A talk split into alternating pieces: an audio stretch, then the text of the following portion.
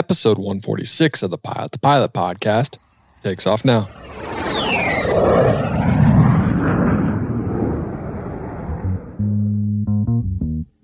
The Pilot the Pilot podcast is brought to you by the Finer Points. They have an amazing ground school app for the knowledge you need to fly.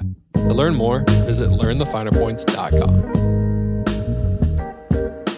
Hi, I'm Evie. I fly Learjet 31s and 35s. We're an air ambulance company, and I'm a former engineer. AV Nation, welcome back to the Pilot the Pilot podcast. My name is Justin Seams, and I am your host. Today's episode is with Emmy. Emmy is currently flying Learjets around. She went to Embry Riddle and she went the engineer route. She had what she called her dream job with uh, engineering and aviation and avionics, and then she found out that she wanted to fly more. So follow Emmy's story, and I really think Emmy's story is gonna be pretty great because she's done a lot. She's accomplished a lot. She's a go-getter. She's setting goals and she's making it happen. It's very encouraging and very inspiring. I hope you enjoyed today's episode. If you do, please leave us a review on iTunes. Check us out on Instagram at Pilot Pilot, Patreon, patreon.com slash Pilot the Pilot, and Facebook, Twitter at Pilot the Pilot. AV Nation, I want to go ahead and get this episode started. So, without any further ado, here's Emmy. Emmy, what's going on? Welcome to the Pilot the Pilot podcast. Hey, how's it going? Good. How are you? I'm great. I'm super, super excited. yeah, you were telling me that this is your last day off. So you're sharing precious time with us right now. And I'm very appreciative of that. I know on my last day, it is just a hot mess and I have to do all the packing, all the laundry, all the cleaning, all everything on the last day. Yep. So it can be kind of stressful. So I appreciate you spending some time with us. Oh no, of course. This is going to be a lot of fun. I'm I'm super excited. That's awesome. Well, I'm very excited to have you on. Um, you are the better part of uh, an aviation couple couple with uh, Mike, who has been on the podcast before, Wonder Boy, Wonder Kid. So uh, yep. yeah, we had to get you on. We had to show him up, and the episode has to be better than his. No pressure. I think I can do that. Cool. Good. All right, perfect. Well, let's go ahead and get started. The first question I ask everyone, it's not too hard. It's a, it's a pretty easy question, but it can kind of lead to some interesting conversation. So it is why aviation? Why did you want to become a pilot, get involved with aviation in general, become an aviation engineer? Just uh, why aviation? Sure. So, my usual story that I tell people, um, I don't really remember a time when I wasn't involved in aviation where like it just, I never had a special moment like some people have. It's always just been a statement of fact for me that I am going to be in aviation. I'm going to be a pilot. My mom tells a story that one of the first words I ever said was plane. Um, and uh, I don't know how true that is, but she tells it, so I kind of trust it to a certain point. So um, I grew up going to air shows with my family. Um, I joined Civil Air Patrol when I was in middle school. Um, and I just went on to pursue an engineering degree, obviously became a pilot. So did that in high school. And it's kind of been an ongoing flow as to whatever direction or path I take. Um, what I've learned is that everything I've ever planned since I was a kid has not happened the way I wanted it to, but it's turned into a really awesome experience. Was there anyone in your family that was in aviation or a pilot, or was it just like totally, completely random? You said pilot at like six months old, and it was just from there, Emmy's going to be a pilot. So I do have some cousins, some distant cousins that I think he flies for United, um, but I didn't know this until I was probably 12 or 13. Um, but in my immediate family, I was the first. Um, I'm no longer the only pilot. Um, I'm if I remember correctly, I'm the only civilian pilot, but we have um, a B 1 Wizzo, a Blackhawk pilot, and a C 130 pilot in my family now. So um, they've, uh, they've all kind of jumped on the bandwagon, if you will. That's pretty cool. So you're a trendsetter. Yeah. Well, I don't know about that, but Uh, you mentioned that um, from when you were very young, you're a kid, you want to be a pilot. You had kind of goals and dreams, and then you mentioned that it's gone completely different. What were the original goals and dreams when you kind of had the first idea of becoming a pilot? Maybe before you became a pilot, uh, what was your overall goal and your initial goal with an aviation career or life? So, my original plan was to be an F 14 driver. I wanted to go Navy and I wanted to fly F 14s like Tom Cruise. Um, and uh, I, I, definitely think I have to blame Top Gun for that one. But um, I um, I actually grew up going to air shows at the East Coast um, Master Jet Base, Oceana, and so I I just grew up seeing F-14s. And I think that's kind of what led into that. But um, you know, unfortunately, I never went military, um, so I had to think of a different route. so that's kind of where the engineering, you know, came into play. Is you know, what can I do um, that keeps me in aviation, um, that utilizes you know the degree that I got, and um, really, really be involved in airplanes. So, is Civil Air Patrol kind of uh, young Emmy getting ready for her military career? Yeah, pretty much. The the idea um, was it gets you involved with um, various aspects that lead into military discipline, things related to leadership, self discipline, um, but also things like aerospace education and search and rescue. Now, naturally, I was really, really interested in aerospace education. Um, I ended up um, some of the things that I did. Um, I went to, um, they have a summer camp type um, selection process where you can attend various different things. So one of them that I attended, I attended Space Command um, familiarization course. So spent a week down at a Patrick Air Force Base studying, you know, the new age of you know space at the time. Um, I also did specialized undergraduate pilot training familiarization course, which is a really really long phrase for I spent a week at Columbus Air Force Base studying somewhat alongside actual UPT flight students. Um, and then I, the I think the coolest thing I did, I spent almost a month in Turkey studying their aviation industry between military, um, not not so much studying the military, but seeing a little bit of it, and then um, the general aviation side. So it allowed me to do a lot um, that I don't think I would have had otherwise. So and that was all it, through the Civil Air Patrol. Yeah. And I, so all of this happened before I turned 18. Dang, um, that's crazy. Yeah, I, I flew gliders with them too. I almost forgot about that. That's actually probably more important because I was the first like small airplane I'd ever been in and I only had ever been in, you know, commercial aircraft. And then the next thing I knew, I was in a glider and I had no idea what to expect, but obviously it was uh, it was well worth the experience. So I haven't really touched on Civil Air Patrol with anyone I talked with. I don't think. I mean, oh, I could really? be okay, yeah, yeah, I could be wrong. So I would love to talk about this more. My idea Sure. of Civil Air Patrol, I, I mean, I feel like everyone kind of is introduced to it when they're in their training because someone they either know someone in it or they know of it. Uh, they don't really know the full idea of it. Like in my mind, all I see is people wearing flight suits and it looks very serious. And from what I heard, it's kind of like a seniority based thing where you don't really get to fly too much until you move up in rank. Is that true necessarily? Or So not really that. So I I'll touch on the uniform thing. So the uniforms are actually pretty important. And I know like it looks kind of silly to see a 12 year old, you know, wearing, you know, BDUs or ACUs, but it kind of leads you into that whole idea of building discipline and um, getting you involved in leadership. So like we followed military standards, we had inspections. It was a, you know, it was a big deal. Um, and it's like that all over the country. Um, the flight suits you have to be of a certain like flight level so if you are actually in civil air patrol like flight training with them yeah you can wear a flight suit um, you know and you can get wings and things like that um, in terms of actually flying every cadet is able to experience it through what we call an o ride which is an orientation flight and ooh i want to say you can have up to five of those um, each with a different curricula that they follow. Um, but to actually like train to fly, obviously you have to follow all the same rules, you know, that, you know, the FAA has. Um, as a senior member, which is what I am now, I can actually get trained to fly search and rescue. Um, I haven't yet, um, but that's kind of one of those long-standing goals I have is to kind of get signed off to do some of these search and rescue flying. So it, it depends on what you really want to do with it obviously I'm in aviation or on the aerospace education side, but there's also like search and rescue, both ground and air, that you can also train in as well. So there's a lot to benefit from it, in my opinion. Um, you know, you just kind of have to, you know, it, I, it's kind of funny to, you know, looking back, you know, 13 years later that I've been involved with this and you know, little 12 year old me wearing the, the, little BDUs, running around air shows, keeping track of airplanes, you know, but it was definitely well worth it in the moment. what for someone that is just looking to become a pilot, you know, they're looking for different ways to build time, they're looking for cool ways to kind of learn how to fly. What is the benefit for just a normal everyday student or pilot to join the Civil Air Patrol other than discipline? Um, can you get can you get like discounted flight time if you with instructors? Do they have a, a more rigorous training program?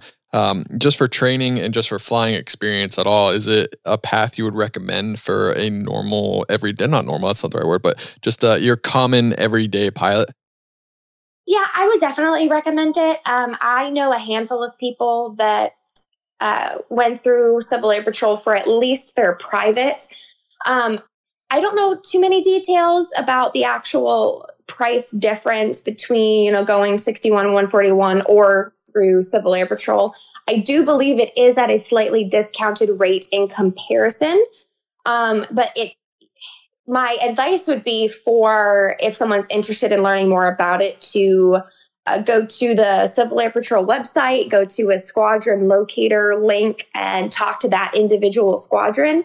Not every squadron has an airplane, but they would at least be able to give you an idea of you know where to get started. Um, another option that's available um, through Civil Air Patrol for flight training are um, these summer academies. So you can go to Glider Flight Academy or Powered Flight Academy, and that's where you literally spend a week learning how to fly an airplane. And the goal at the end of the week is to solo. So that's um, that's a really easy and quick way, you know, to knock out at least the solo part. If you go back, I think the second year you can potentially um, earn your license, but I'm not 100% sure on that. But at least it's an opportunity to get started nonetheless. That's cool. And obviously, Civil Air Patrol, there's no commitment to the actual military, correct? No, there yeah. is not. This is all volunteer basis.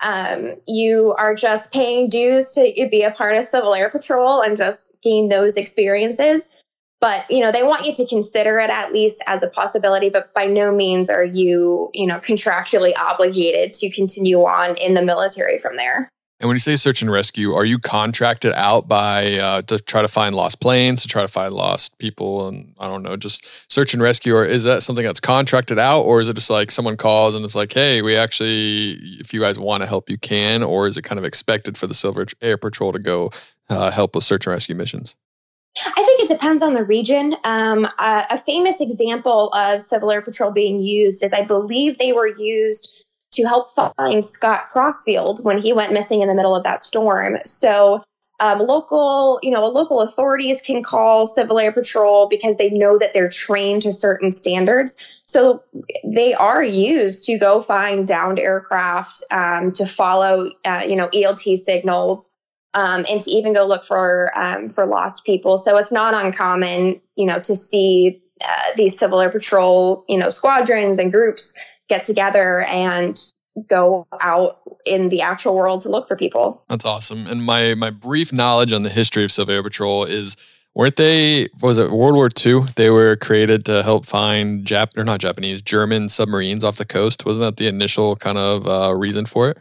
That's my understanding. Um, I actually don't know too too much about the details, but yeah, that that sounds pretty accurate. Um, so it's interesting to see how it's changed and what it's turned into. You know, since literally its inception in World War II.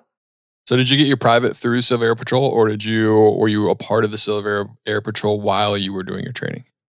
I was a part of Civil Air Patrol when I was doing my training, but I did not do it with them. I just did it part 61 um, at an airport close to home. How did you find that airport? How did you kind of find, was it the only option, that flight school, or did you have a multitude of options?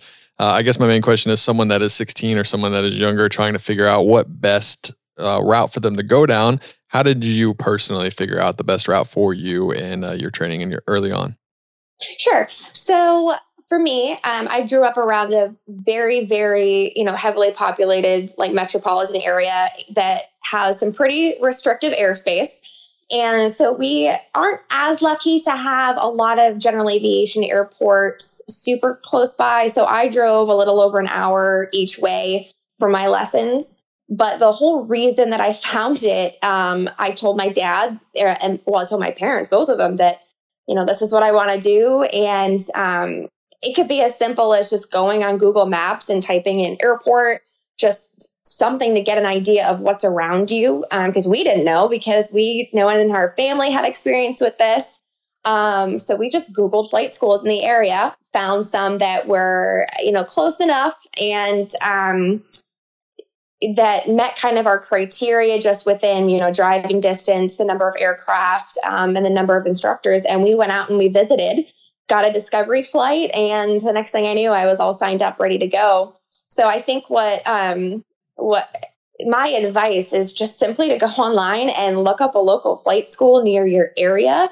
You can literally Google, you know, your uh, your city name and flight school and see what you come up with because that's what I did and it worked out for me. yeah. So yeah. I would uh, I would highly recommend that too. Like go Google, go try, go call, just uh, go check it out. It's a lot easier and less intimidating than you actually think. Yes, exactly. I um I was in Colorado Springs for a work trip, and our Uber driver, she just out of the blue asked us, How do I do this? And, you know, she's driving us to the FBO at the airport. So we walked her over to the flight school and said, Well, these are the people you talk to. I mean, it's it's such a simple process that you know, a lot of people just don't understand how simple it is, you know, just to go up and go call and go talk to them because everybody really wants you to fly in the end. So, yeah, it's an interesting industry because it's a it is a very welcoming industry and it's a very the community is amazing in it but from the outside looking in it almost looks impossible for you to join. You're always going to tell yourself you're not smart enough which i mean i'm a pilot so it's proven that you don't have to be too bright to become a pilot. But you know everyone always says like they, i'm not that good at math or i'm not that um, whatever maybe i'm not i don't have the best eyesight. It's like well you can be you can have corrective glasses now like that's okay you know? It's like there's so many excuses someone can make or so many reasons and i mean we are a little intimidating. All we do is talk about aviation. Uh, it might be hard to break into it, but once you can break into it, it is definitely a community that is worth joining and one that you will not regret joining. Absolutely. Yeah. I would, yeah, I don't have anything to add to it because that just covers you know what i love about the aviation industry is i know it can be a little intimidating or you know we're very different types of people but you know we love aviation we love getting other people involved with it because we want everybody to experience it. It's just so worth it. Absolutely. Um, for your training did you get your private earlier and then kind of take a pause for the rest of your training and do it later? Or did you do your private and kind of just keep knocking everything out at once? So i got my private tail end of high school um, about oh gosh maybe a month later I was in college. so um, I went ahead and I did my instrument and my multi and single engine commercial. Um, I did not get my CFI in college simply for the reason that for my particular degree program and for what I was aiming for, I didn't need to get my CFI. Um, I also um, I also graduated early, so I didn't really have time to get my CFI. But it's it's one of those you know gaps in my training actually well really the only one that um, looking back i wish that you know i hadn't had such a gap for it. Um, but i pretty much knocked it out as quickly as i could up through my multi um, just based on how my schooling you know was based off of. Where did you end up going to college? So i went to embry riddle aeronautical university in daytona beach florida so, um, yeah, no, it was, um, people knock it, you know, people make fun of it, but it was honestly looking back, one of the best experiences, one of the best decisions I ever made for me, just with the types of opportunities and the numbers of, you know, of opportunities I had both for my engineering background and for my flying background. So I really lucked out. Yeah, I mean Embry Riddle, um, every any kind of aviation school like that, or even if you take it down to like an ATP level, those schools work for certain people. Like certain people, that is absolutely perfect for them, and others, it is probably the worst thing you could ever do, or worst thing you could ever go and put yourself through. But yep. that's okay. there are, are multiple ways for you to get into this industry. There are multiple ways for you to become a pilot. You can go to Embry Riddle. You can go to 61 school like you went for your private. So I mean, there's so many options that you can choose from there is no, you know, what I tell people is there's no right or wrong way to do aviation. There's only your way. Yeah. And if you think about it like that, then nothing can really kind of get in your way for it. So, um, yeah, there, you could just pick whatever works best for you and you know that's what you need to do for you so. When you were at embry riddle did you do training through the school? Was it a 141 program? Because i've heard of a lot of people uh, some people say it might be too expensive and there's a lot of 61 schools in that area. Did you choose 61 or did you do the embry riddle 141 flight training? So i did it through embry riddle for 141 training for kind of two reasons. Um, I minored in, uh, minored in flight, so I needed to for my academics. Um, but also in talking with various, you know, company recruiters um, and things over the years, having that kind of label, having that embry riddle label is really beneficial, especially for what I was interested in doing in aviation, having both the, um, you know, the academic and the flight training base there. Um, that, you know, was a page turner for them, I guess is the way to call it. It kind of made to stand out a little bit more but like I said, that's that's what I needed to do for you know my initial path in aviation. Um, it was you know it was a little bit expensive. There are cheaper ways to do it, absolutely. But for me, it was the training I needed, and um, I really liked the structure of 141. For me, my brain operates very well that way, having that kind of structure. So I really appreciated it, and especially looking back now, having both 141 and 61 it was very beneficial for me for the ratings that I, you know, that I gained with that. So if you could do it all again, say you go back in time and you have the opportunity to start a 141 school with your private and finish at everything with 141, would you have done it that way or did you did you enjoy experiencing what the 61 training environment was like and then venture into the 141 world? I don't think I would have changed what I did. Um 61 I didn't really have any, you know, I didn't have any other exposure, you know, any other way in aviation otherwise. But for me, just how I was exposed to it through that 61 program with my instructors, it just, it worked for me, which completely contradicts what I just said about 141. Um, but in the moment, it worked really well for me. Um, especially, you know, because I was in high school, I was already juggling an entire school load. So having this program really structured around what I needed really worked for me. But then when I went to college, my whole collegiate experience, you know, was wrapped around aviation. And so having that just incorporated into my academics the way that it was, that worked really well for me. Um, and then I went back to 61 when I um, got my CFI, which worked for me at the time because I was working to an or a job and a half at the you know at the same time. So in the moment worked great for me do I recommend it to other people? I wouldn't say I recommend it. I would say that you just have to try one, try the other, figure out what's best and move forward with it. Just because, you know, where you are in that moment when you're doing your training, that's what matters. And whatever works for you is going to work for you. Um, and I, you know, I can't tell, and I know, you know, a lot of people can't tell what's going to work best for somebody else. So that's why I never, you know, I never push one over the other it's just whatever works best for you. Yeah, it's definitely a fit. It's definitely uh, you got to try them both if you can. I know it's easier said than done, but and you could be kind of expensive to go into 141 school or 61 school, especially if you go. I feel like if you go from 61 to 141, because a lot of 141 schools might not accept all of your your courses, so you might have to redo, and it might be more expensive, and you might have to pay for extra flight time. But I feel like if you start 141 and then go 61, they'll be like, oh, cool. Yeah, you did all that. Yeah, we'll see where you're at and we'll just start training. You know, it's not very regimented. It's kind of like, all right, you can fly. Uh, yeah, your landings are good. You already soloed. Cool. All right, here you're gonna sign off in your check ride tomorrow. What? yeah, it can, that transition is so much easier. But um, yeah, it's unfortunately that's kind of like the downside of trying to figure out your little spot in flight training is just trying to find the right fit is usually the biggest hurdle people find. Um, and unfortunately, I have no advice to give on how to figure that out because everybody's different. Every instructor is different. Every location is different. So it's like, it's like trying to find a really comfortable shoe and like there's like 50 different types of comfortable shoes and I can't tell you which one to try. That's hilarious. Yeah. Just try as many as you can before you find the right one. exactly. don't spend too much money. yeah. Um, so you mentioned earlier, and we kind of touched on it, uh, the military part. You were all in on military. You know, you're going to be Top Gun. You're going to be Tom Cruise 2.0, bigger and better. Um, what what was the reason you didn't go that route? Obviously, we talked a lot about how you're preparing for that. was your decision to go to Embry Riddle still in accordance with that plan, or was that after you kind of decided that's not what I'm doing anymore?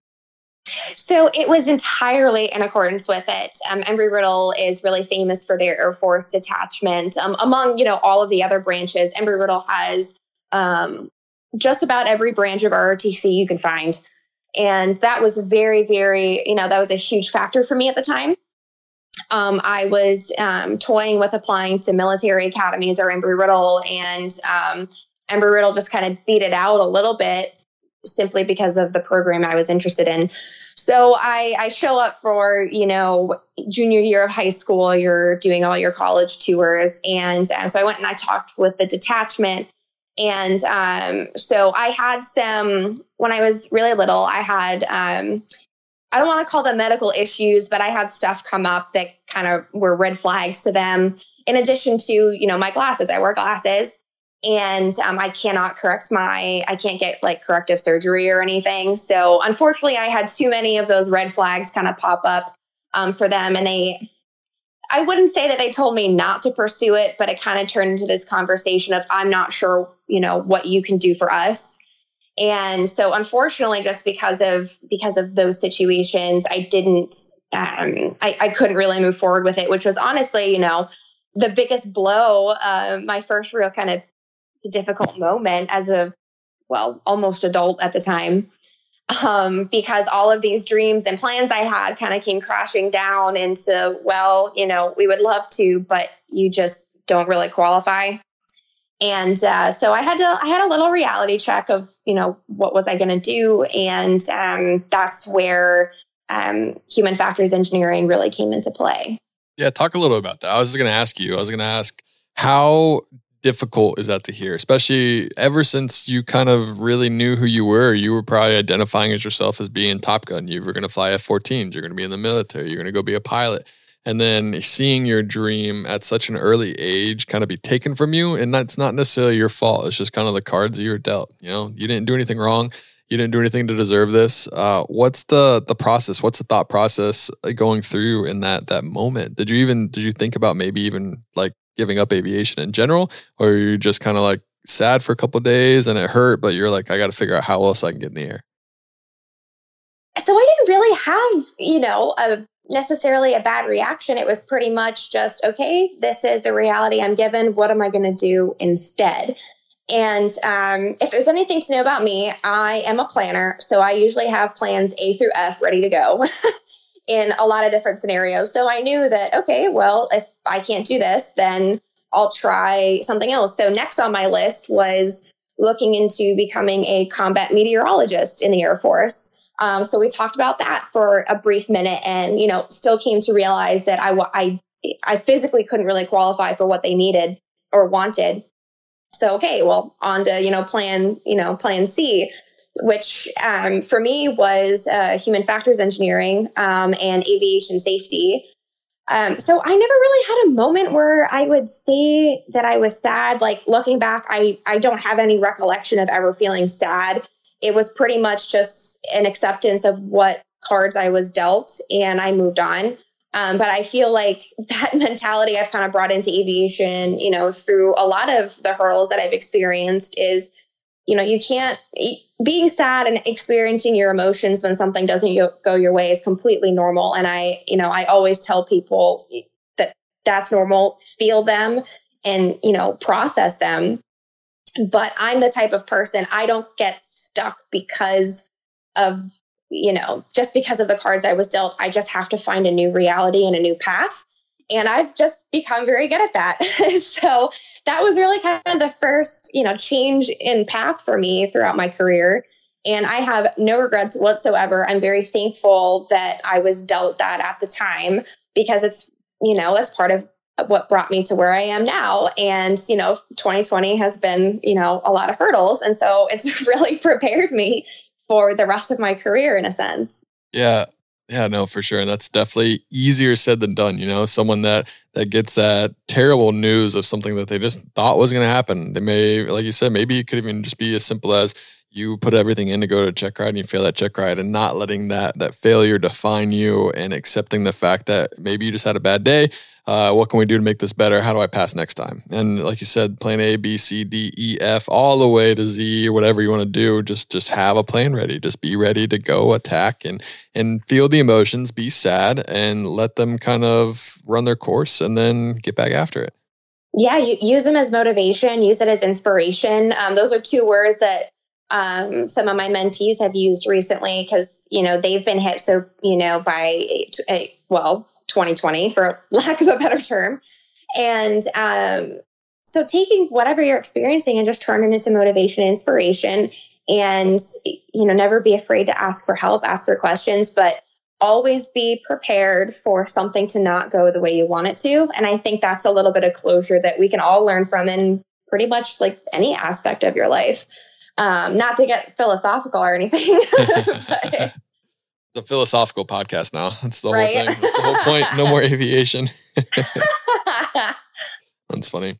Um, when you were, or I guess a better thing I want to ask is, are you completely over that part of your life? Are you 100% over and okay with the fact that you're not in the military? Or let's say tomorrow there's a memo blast put out and it's like, we will accept anyone to fly F 14s will would you quit everything you're doing and go sign up for that or is that kind of coming past? No i would consider it absolutely. Um my family um it's almost tradition that you you know go into the military and, and you serve your country. Um, both my parents were um, are 20 year veterans of active duty us army. And so a lot of my aunts, a lot of my uncles, a huge part of my generation of our families um, are either active duty, reserve, um, National Guard, um, pretty much anything you can think of. So for me, it's almost like I'm I'm serving my family just as much as I am my country, and that's very important to me. So if I had the opportunity, I would totally consider it. You know, and um, it's actually it's funny you bring it up because I was flying with a captain not too long ago, and he was like, "Hey, like." Just consider it. I, I think wide bodies are are hiring, you know, pilots with glasses because that's obviously my one of my biggest hurdles is I can't really do anything about my eyes. Um, so it's it's been I've been toying with it in my head. I haven't done too much research, and honestly, I probably should. But if that was an option, yeah, I would absolutely consider it. It's a door that isn't fully closed um, for me. So if the opportunity arose, I would consider it. Yeah, and you mentioned serving, and what what does necessarily serving mean to you? Like everyone joins the military for different reasons, and for you, you mentioned it's kind of like your family's duty. Everyone in your family sounds like they felt the need and the call to serve is serving kind of to you like you said serving your family who has this tradition of becoming or uh, joining the military to serve the the country and the greater good or whatever you want to call it or is it more of a personal thing down on your level where you feel like you want to give back to the country i think it's both um yeah i think it's both my my family has done so much. You know, my my grandfather uh, was in the Battle of the Bulge. He served, you know, during World War II, and looking back, it's kind of like, wow, like you, he was able to do that. You know, I should, you know, I want to help. I want to, you know, protect our freedoms and our country, and you know, protect my family too, kind of in a sense. So it's it's definitely both. Um, you know, not just family legacy, but it, just to have an opportunity to, you know, just serve this great country and to do whatever I can to protect it in whatever you know capacity I can. Which obviously my preference would be flying, um, but I, you know, that's it's just part of how I've grown up, part of you know the environment that um, yeah that i that i lived in. And it's funny i'm actually staring at um, i have a um, I have an american flag that was given to me by an f-35 pilot or sorry f-22 pilot that he flew over iraq. And he gave to me and you know every once in a while you know when i look at it i kind of get that you know the feelings you know kind of come back as to why why that's important to me and why you know i wish i could have the opportunity to do that so definitely both. That's so cool. That's awesome. And I respect that. It's uh for me, I don't necessarily feel that call to serve, and it's different for everyone, and it's okay. I mean, there's nothing wrong with it. I just feel like the military for me is not a right fit, and there's no like belief system issues. There's no anything like that. It's just personally i don't really i don't i just don't want to join the military and that's okay and i respect it so much for someone that that has that call that has that want that comes from a family of service because we need that. We do need service and we do, do need people to join the military or else it'd be kind of like a draft situation, you know? So I definitely respect that. And if the opportunity ever comes, uh, that would be really cool. Get in a, in a wide body and do some really cool right? things. Yeah. It would be really cool. Um, and, uh, you know, there's always other ways, you know, to serve your country too that don't involve being, you know, in the military, things like the Red Cross, you know, being a firefighter, th- things like that. That's all, you know, in my mind, that's all serving your country somehow, serving your community. So, um, you know, there, there are lots of ways that you can, you know, kind of give back. And uh, that's, that's very much my personality um, to kind of give back however I can. Um, which is why I, I do a lot in my free time. but uh, yeah, no, I and same goes for me. I completely respect you know uh, it, you know differing uh, kind of feelings about it. And, you know, it's, it's not for everybody. Not everybody has that calling. And, you know, there's nothing wrong with that either way. So, yeah, I completely respect it. So let's go back to getting ready to leave Embry Riddle. Did you feel yes. like uh, you were set up well for success after Embry Riddle? Like you mentioned, it looks really good. You mentioned that it looked really good to have kind of aviation training, flight training through Embry Riddle. Uh, did you feel like Embry Riddle put you in a great opportunity to succeed for your career? Absolutely. So I'll give you a couple reasons. So the job that I got after um, I graduated, so I was an aviation systems and human factors engineer for an avionics manufacturer, which was literally my dream job of the time and still kind of is. Um, the whole reason that they picked me, I was the sixth or seventh person picked for this team. So, very, very small team for a very, very big manufacturer. So, it was a big deal.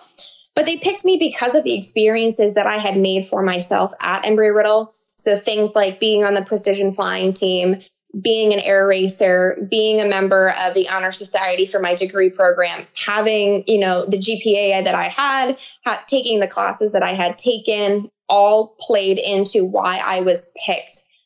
And I I don't know how I could have set myself up any better. The team that I became a part of, you were required to, you know, be a pilot, but I was, you know, set apart from the rest of the crowd because of the type of flying that I did when I was at Embry Riddle. And I don't really know, you know, how lucky I would have been if I had gone to another university or had I done, you know, 61 training and not had the opportunity to do the types of flying I was able to do.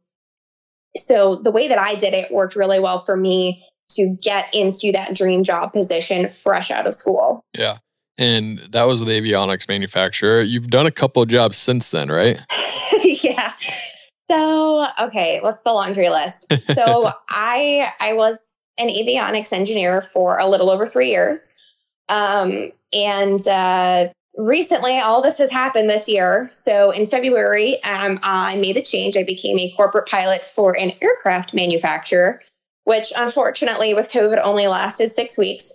so um, then I kind of went on the uh, the furlough laid off train along with you know a large majority of our industry. I, I'm a flight instructor too, but even that was not a qualification to get hired at the time. So kind of floated the train for a while. I um, I almost went to some different engineering companies that, um, looking back, people would probably, you know, laugh at me for turning down. But I wanted to be a, you know, I want to be a pilot, right? So anyway, long story short, that's how I've ended up here on the West Coast flying Learjets is through my network, through my friends that I am so incredibly thankful for. You have no idea. Um, otherwise, I don't know how I would have you know, found the position that I'm in. Um, and, you know, for my chief pilot to, you know, hire me on, considering how, you know, I feel that I am very inexperienced. You know, I still have so much to learn, but I also have a lot of different experiences under my belt, even for, you know, such low time. So I'm thankful. um, and I've, I've had a, I've definitely been driving the crazy train all year, but things have seemed to calm down. So yeah, for now, don't don't let your guard down too much. I know, know? I'm knocking on wood as we speak. I was about to say, uh, I'm getting nervous for you already. I know, I know. Knock on wood. um, you mentioned that you had your dream job. Uh, it was essentially engineering, dream job, avionics, and still to this day, you said that that could still be your dream job. What was the decision for you to go find a flying job? Was it because you wanted to fly, or was it COVID in 2020 that kind of got you out of that other job? So my my whole process of leaving engineering took about a year and a half, actually. So um, I've been toying with the idea, you know, since I really became, you know, a full time engineer. You know, it there was nothing about the job that I didn't like. I have to like make that blanket statement because I loved the people, the people that I you know that I had the pleasure of working with. You know, I consider my family to an extent. Um, I learned so much. I loved what I was able to do. I got to work on some really cool things. You know, for being you know 21 or you know when I first got hired to you know what I was able to do was uh, people wait careers to do that. So I'm very thankful. But you know, at the same time, you know, like when people think of me, they think of me as a pilot, right? People don't think of me as an engineer. And um, so people are surprised, you know, even to find out that I was an engineer. But what really kind of made me, you know, what tipped me over the edge, I was at the uh, Women in Aviation conference in, ooh, I'm going to get it wrong, 2019. Yeah, 2019. And I was waiting in line. I was doing a tour at the Jet Propulsion Laboratory because I'm a huge nerd and I think that's fascinating. And um, I was just talking with some of the other ladies, and uh, the lady standing next to me, she was an A320 FO for American. And she just talked about, we were just getting to know each other. So I come to find out she had spent 16 years as a software engineer. And so, you know, just out of habit, I was like, you know, why, what made you switch? And what she said to me, so she said to me, if you think about something every single day and you are not doing it, what are you doing? And I was like, and as weird and cliche as it sounds, those words like literally stuck with me for the rest of the conference. You know, and I'm there representing, you know, my my engineering company and I'm thinking about this. So it was really awkward.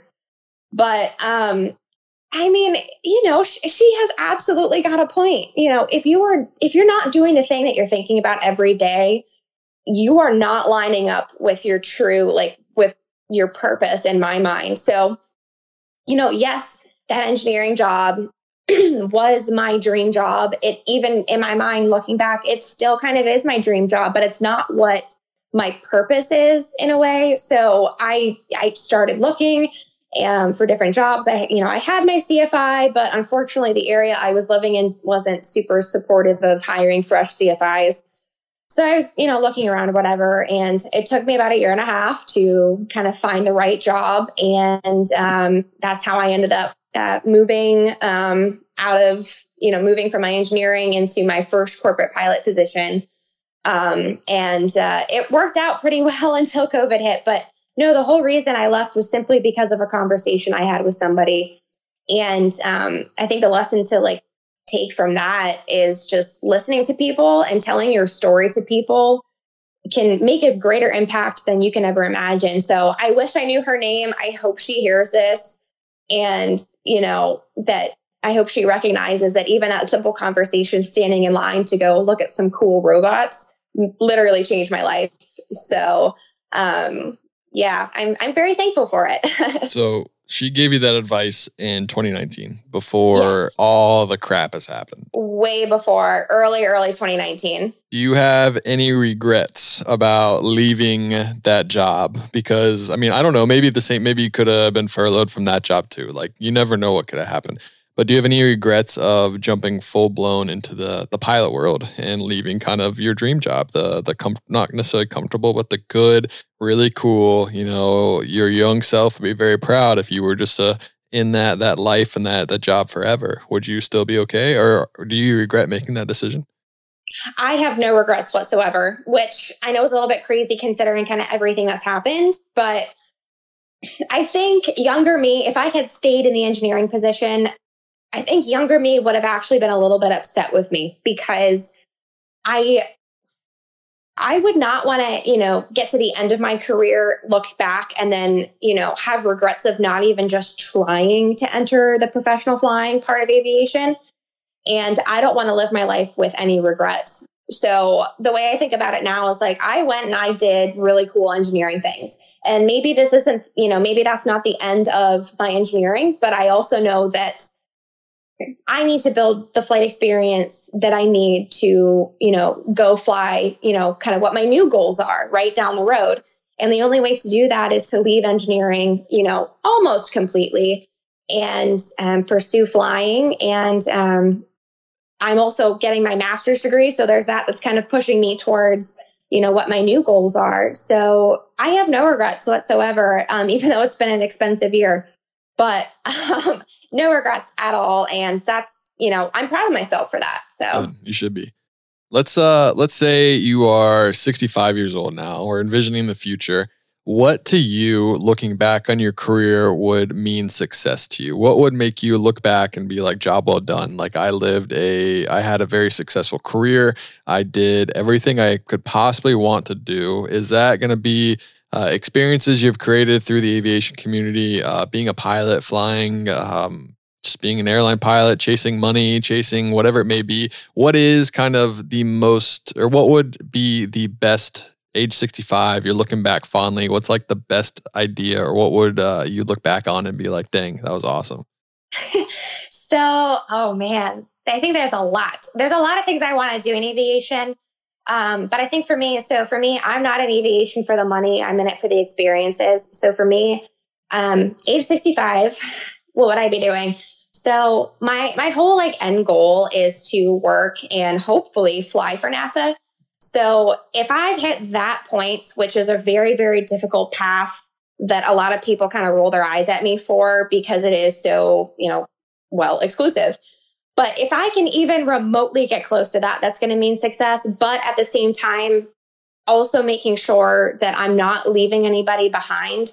So I have a handful of mentees that I'm, you know, that I'm helping, you know, kind of coach through their flight training. And if I'm not helping people kind of get to, you know, reach their goals, then I also won't feel successful. Um, you know, I, I want to make sure the people that ask me for help are also getting the help that they deserve and that they get the experiences that they deserve and, you know, kind of helping them along. So, yeah, it's as much about me as it is everybody else, you know, that, you know, ask for my help. So, um, yeah, it'd be amazing to look back and have this great career with NASA, having, I don't know how many, how many degrees because, well, knowing me, I just, I like school. Yeah, that's but, just like know, my wife. I, my, yeah, it's it's a bad habit, yeah, I guess, it's not way, good. but I love it. But um, I don't really have any like specific airplanes that I really like have to fly. I don't have any specific experiences that you know I have to have, other than maybe like I want to fly.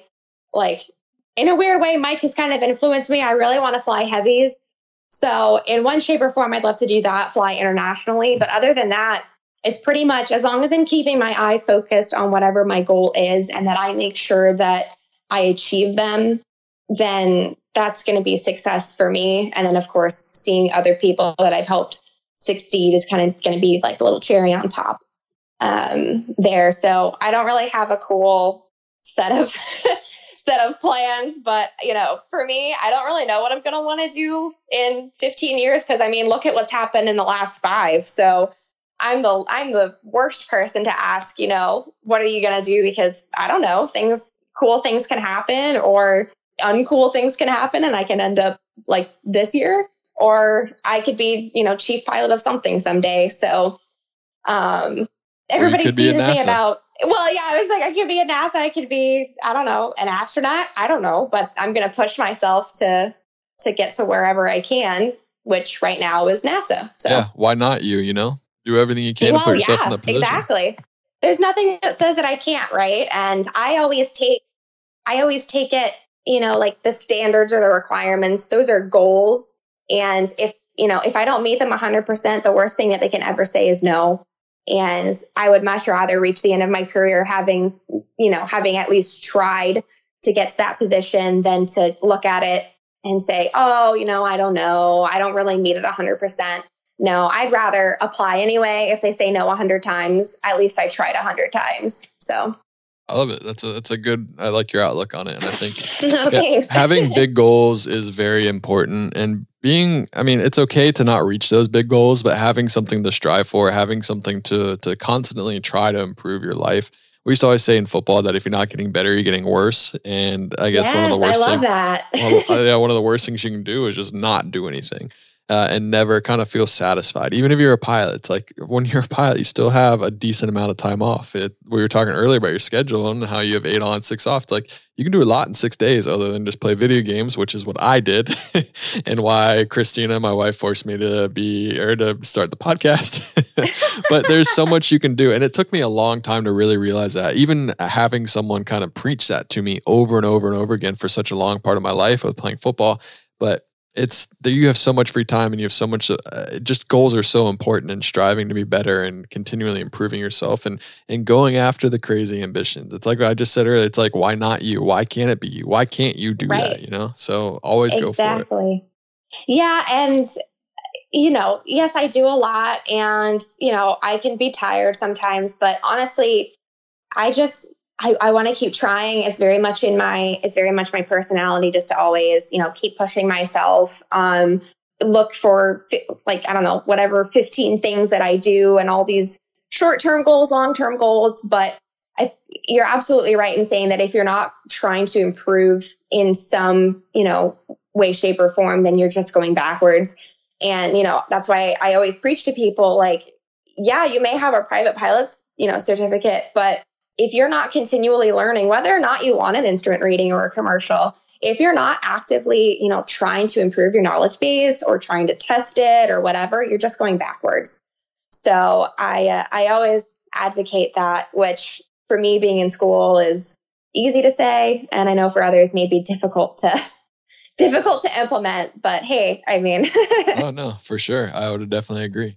Uh, transitioning a little bit away from goals um, I want to talk a little bit, and you can talk as much about this as you want, or you don't want. It can just be a question and you don't want to talk about it. That's fine too. But I want to talk about what your experience has been being a woman in aviation. Uh, you have done, I mean, military esque with Civil Air Patrol. That's kind of like the military environment. And I'm guessing it's very similar to what it could be in the military. You also went to a full blown aviation school, which is probably extremely male dominant, even more yes. so than any other school you could possibly go to. And then also, engineering is a male dominant field. And then you add engineering and aviation, even more male dominant. So you've just done male dominant fields over and over and over again. What has been your experience as you have grown up in this industry? Has it improved through the time? Has it gotten worse? Has it stayed the same? Is it just based on the company? Kind of what has been your overall experience with that? I think the biggest thing is that it really depends on where you are um, and like literally physical location as well as company culture. Um, I wouldn't say it's really gotten better or worse. Um, the first time I ever experienced any sort of you know comments about you know women in aviation i was 12 years old and it was my um, my second civil air patrol meeting and i meeting and i heard you know a comment about you know how women don't really belong in the flight deck. And in, i mean i was 12 and i was like yeah right okay whatever. Like sure like you're gonna stop me okay so I brushed it off. And, you know, I, when I, and, um, you know, I, when I went to school, I had nothing but support. I never felt like I was different. I never felt, you know, I, I mean, I just felt like I was one of the guys. And, you know, that's kind of a not great remark to use either. But I just, you know, I didn't, nothing was different. I was there. I was there to fly and I did the absolute best I could. Um, so going to, I mean, going to Riddle was great. I'm, you know, uh, that may not be everybody's case, but for me, I had a great experience. You know, I, I never faced anything. Um, when, um, when I went to the engineering world, um, I faced a little bit, a, a little bit. Um, I've definitely, some of the nastiest remarks I've ever heard was, um, when I was a, a uh, relatively new flight instructor, um, and when I was an engineer. Um, and unfortunately, the nastiest remark I've ever gotten um, had to do uh, basically the guy was saying that wow like i wish that you know i could you know change to become a woman so that i could get free flight training. In front of my 16 year old female flight student it was her first flight and she like broke down in tears because she was like he has she she like didn't know how to process it because nobody had ever talked to her that way. So you know that's of course a great way to start flight training um so people don't really don't always recognize what they're saying but um you know in, in my engineering I, i've seen a lot more ageism than you know i have other things which is like a different topic but um I've been very fortunate. I haven't really had anything outright said to me. Um, I've had people assume things. So, as an air ambulance pilot, you know, the thing that I am usually assumed is that, you know, I'm a flight medic or a flight nurse. And first of all, there is nothing wrong with getting mistaken with that because they work hard. They have a hard job. They have a lot of training. They're very specialized. So I'm not I'm not going to knock that at all. But you know, it still happens, and it happens to um, you know, for example, I've flown with you know a handful of male flight nurses and flight medics, and they are approached as the pilots and they said, "Hey, you know, how much fuel do you want?" Yada yada yada, and they pull me aside, pull me over, and they say, "You're going to have to talk to the pilot." And you know, of course, everybody apologizes, and they're, "Oh, I'm sorry, I assumed," and all this stuff. So it happens. You know, whether or not people intend it, it still happens. Um, for me, you know, it's I, I don't, you know, I'm not here to cause a scene. I'm here to do my job. I'm here to fly the airplane. And my, my only hope is that, you know, people seeing me do my job and doing it well is, you know, what's going to remind them that, you know, we're not, we aren't stereotypes, right? We're people and we're people trying to do a job and, you know, try to not assume. Um, I was on a flight, I was commuting and I was on a flight um, to someplace I got on the airplane. The flight attendant sees, you know, my my company logo, which has airplanes and a medical symbol and things like that. And the flight attendant, she goes, "Oh, I hope we don't need you on the flight." And I was like, "Yeah, that'd be a really bad time." So then, you know, not thinking anything. Then we get then as I'm getting off the airplane, she goes, "See, everybody was healthy. We don't need you." And I said, "Yeah, it'd be a really bad day if you needed me to jump up in the flight deck." And she just kind of stared at me for a second, and she was like, "Oh my god, you're not a nurse." And I said, nope, I'm not a nurse. And um, I think. I think I was just tired, but I basically said like 10 years of hard work, training, dedication, and progression does not deserve to be assumed in either case. And, you know, she apologized profusely, but you see it, you hear it. Um, some, you know, I'm very lucky. Like I said, like I haven't really heard anything, um, you know, very, very aggressive said towards me. So, but I know that a lot of women do experience that still.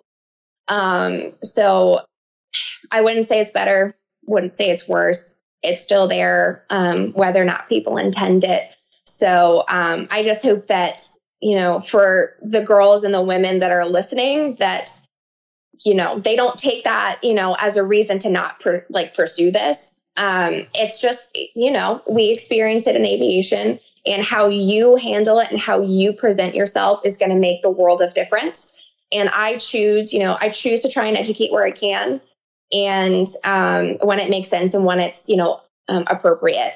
Um, but I'm also not here to have an argument about it, right? So I just, I'm I'm here to do my job, be a pilot, and that's what I am. So absolutely, and I, I am not the one to, to say like there is a time and place for everything, and I'm not the one to say when the time and place is for you to correct someone in that because you should absolutely correct someone in that anytime that they do mistake that because like you right. said, you've worked so hard to get where you get to where you are, and it's not okay for someone to to second guess you or assume things that aren't necessarily true. And when you say that people don't know what they're saying, I want it to be very important that everyone knows that that still doesn't mean that it's okay they're saying it. Like they that that doesn't excuse them, that doesn't make it okay, that doesn't like, oh, he's just old or oh, he's just this. It's like, no, he's just a dick. He's just a jerk. You know, like it's just as simple as that. Like um, it is a problem in aviation. It is a problem in a lot of fields. Like I said, like we talked about engineering as well, like that. I'm sure there's very similar situations going on there. Uh, and it's up to our generation, it's up to the younger generation, and it's up to everyone. I mean, all the guys, guys need to hold guys accountable, girls need to to hold guys accountable, and continue to show up and to continue to just ball out and make these dudes feel uncomfortable. And if they can't take it, then they need to get out of it because it's going to be the future, and it's kind of how everything's going to be be going. So might as well get used to it, you know usually what I tell people too is like, you know, because, you know, I, I do, you know, I'm in the aviation industry that's combined with the medical industry. So you kind of get stereotypes both ways on both sides.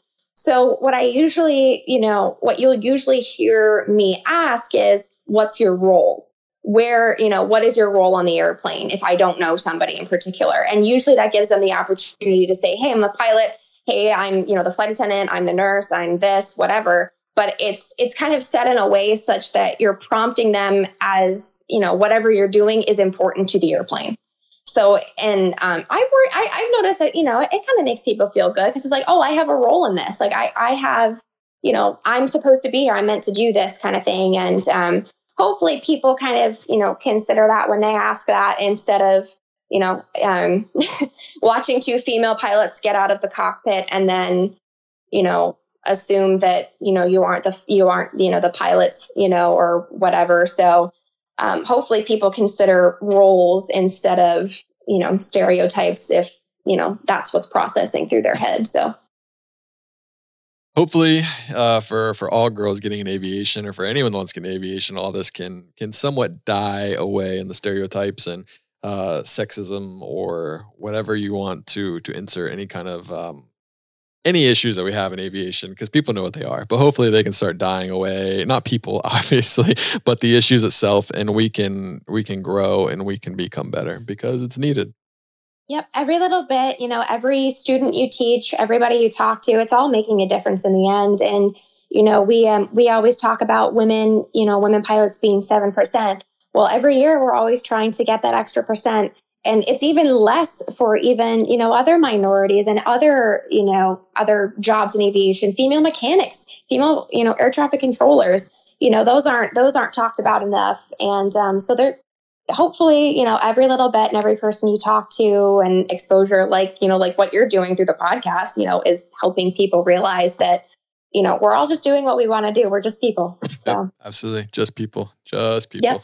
Yep. um, I remember when I reached out to you, I might even be like two years now, when I first asked you to come on the podcast, I wanted to talk about the air race. Uh, I still yes. to this day don't know anything about air race. Uh, we've been talking for an hour. I don't want to take too much of your time, but if you oh, can oh, just give me like the biggest run, the quickest rundown you can possibly give me of what the air race is, the point of the air race, and uh, your involvement in it in the last couple of years.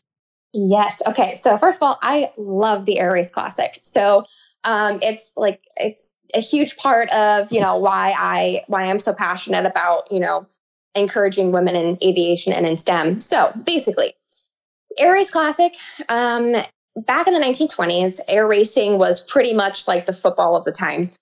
You know, people would travel by you know, well, I guess car at the time, but you know, hours to go and watch what what what were, you know, men's air racing. And, you know, tens of thousands of people will watch this. So obviously it's a big deal. Well, the women weren't allowed to race. And so instead of trying to, you know, fight their way through the men's race, they created their own. So 1929, Amelia Earhart and some other um, women pilots of the time created um, what was affectionately known as the Powder Puff Derby, but it was actually called the Women's Air Derby, which was the women's equivalent to what the men were doing. So um, it was a uh, transcontinental air race, so from Concord, California, out east of the Mississippi. And um, they, uh, I forget exactly how many days, but um, basically the women were literally racing to get to the end. Now, um, they had stops um, in every state every so often, and they would throw parties. And the whole concept of powder puff, the powder puff derby, is the woman would have to get dressed up and put powder on their faces, you know, when they really, in my mind, I wouldn't want to do that at the end of a long day of flying covered in oil.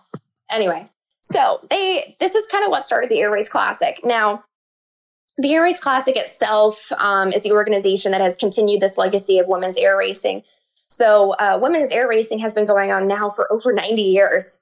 And um, 90, I'm going to do my math wrong. We're, next year is 92 years.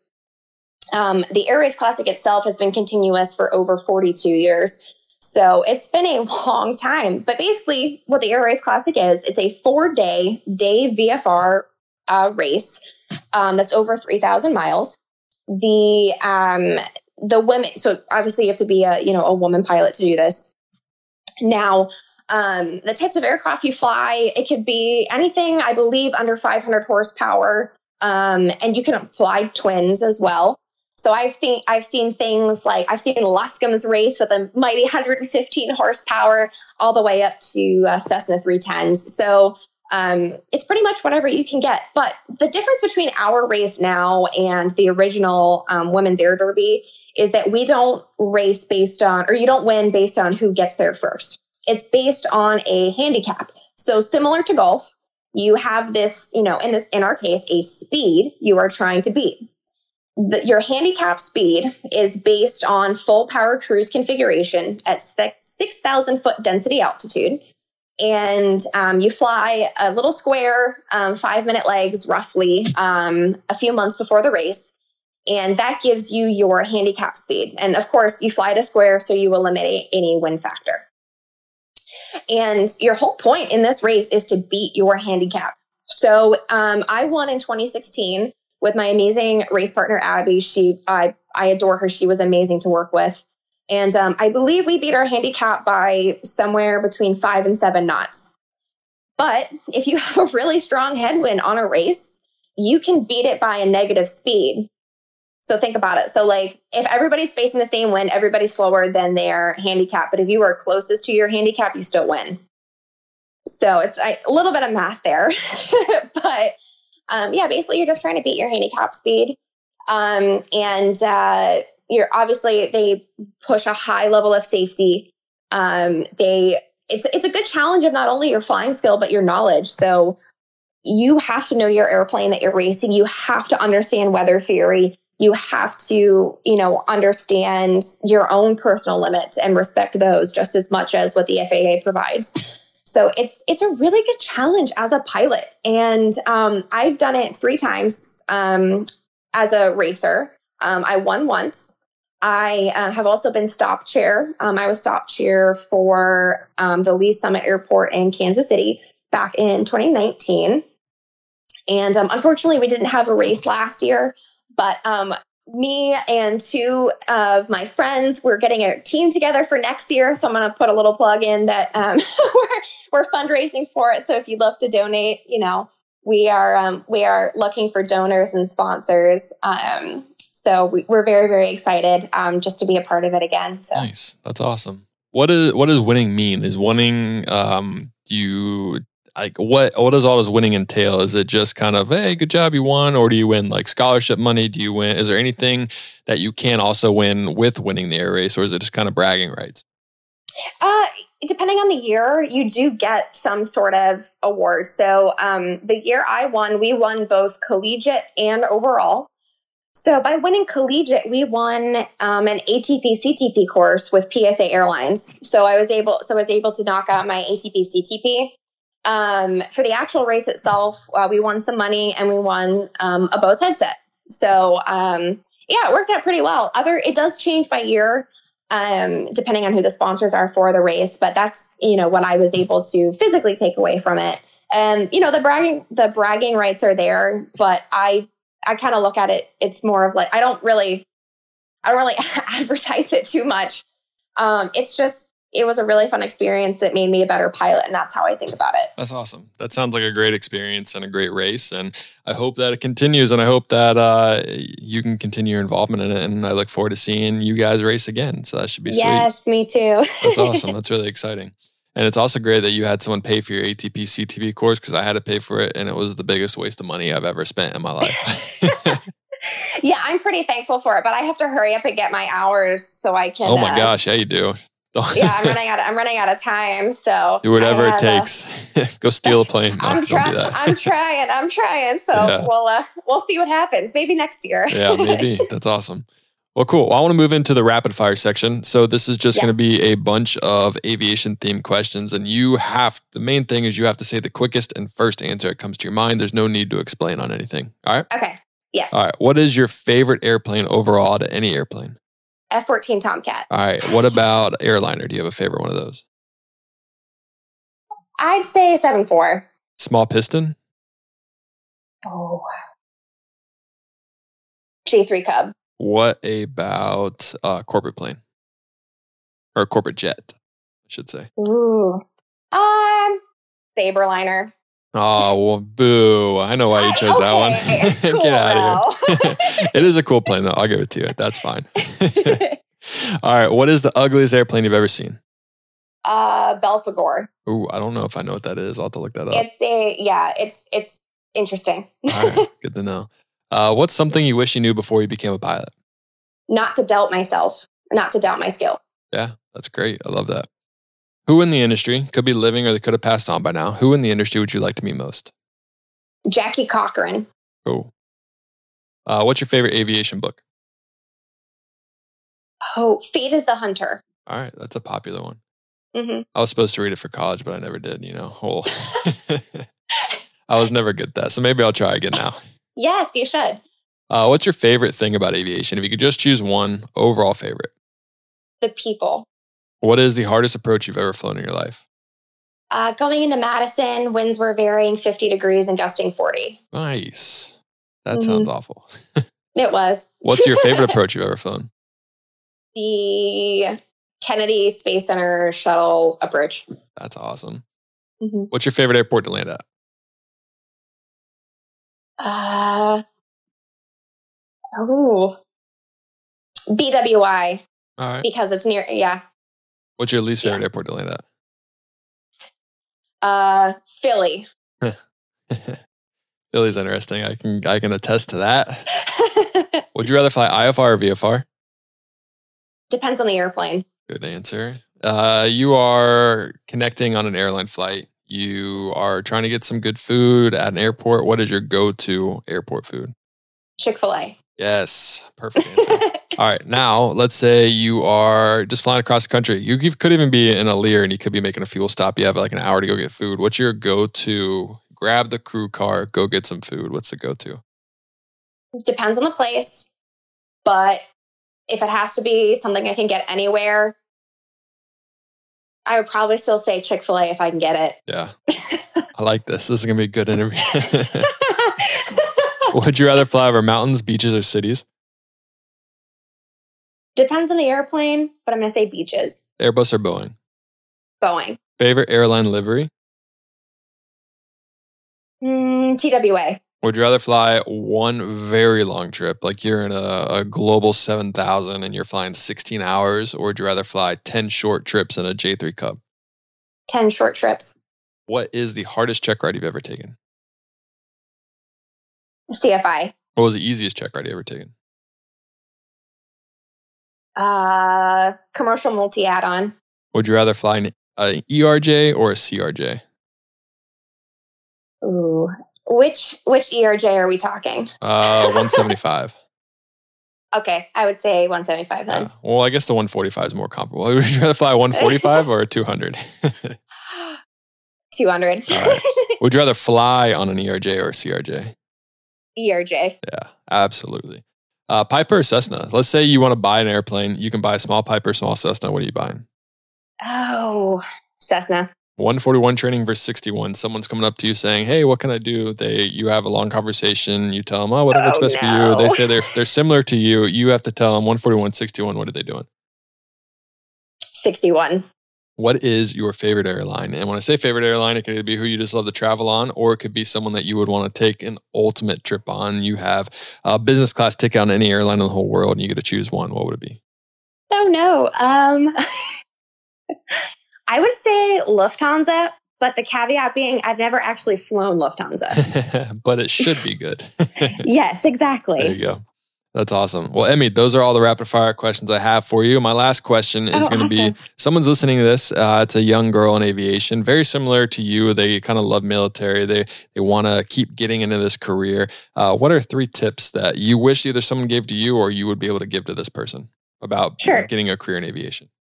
the best knowledge or the best advice I've ever been given is to be like a sponge to absorb as much information as you can. So go to EAA meetings, uh, go to 99's meetings, network, but most importantly, listen to the people that you're networking with. Don't just make networking connections to have them. Listen to people. Um, the second thing um, is to believe in yourself. My biggest hurdle was losing confidence in myself because I wasn't where I wanted to be. And the reality is, we each have our own path in aviation. Never give up on yourself and always believe in your abilities and in your skills because you're probably a little bit more talented than you think you are. And I think the, the last piece of advice is have fun. If you're not having fun, you're not doing something right. So always make sure that even through the grueling process of flight training, job, you know, applying for jobs, um, flying your first, you know, jet job, always make sure that you're having fun, you know, even a little bit um, every day. So as long as you, as long as you do that, I think you're going to have a great time. Um, yeah, have a great time in aviation. So that's my little tidbit. Love it. It's perfect. Couldn't have said those any better myself. Emmy, thank you so much for coming on the podcast. I appreciate it. I'm glad we finally got it uh, done after like two years of trying or not trying, and just. But yeah, we're here. We did it, and it's going to be out, so it's going to be great. Yes. uh, thank you so I'm much. so. Um, I'm excited for your career. I hope you get to continue to show off and live a better life than Mike because screw him. No, I'm just kidding. He's great, but no, yeah, we love him, it. but yeah, I'm cool too. So yeah, cooler. Yeah, keep killing it, and uh, I look forward to seeing and following your career. awesome. Yes, me too. Thank you so much for having me. This was awesome. Yeah, I had a great time. Thanks, Emmy. I appreciate it. Yeah. And that is a wrap of episode 146 of the Pilot the Pilot podcast. Emmy, thank you so much for coming on. It was an honor to share your story. I had a lot of fun talking with you, and I hope you guys enjoyed that episode as well.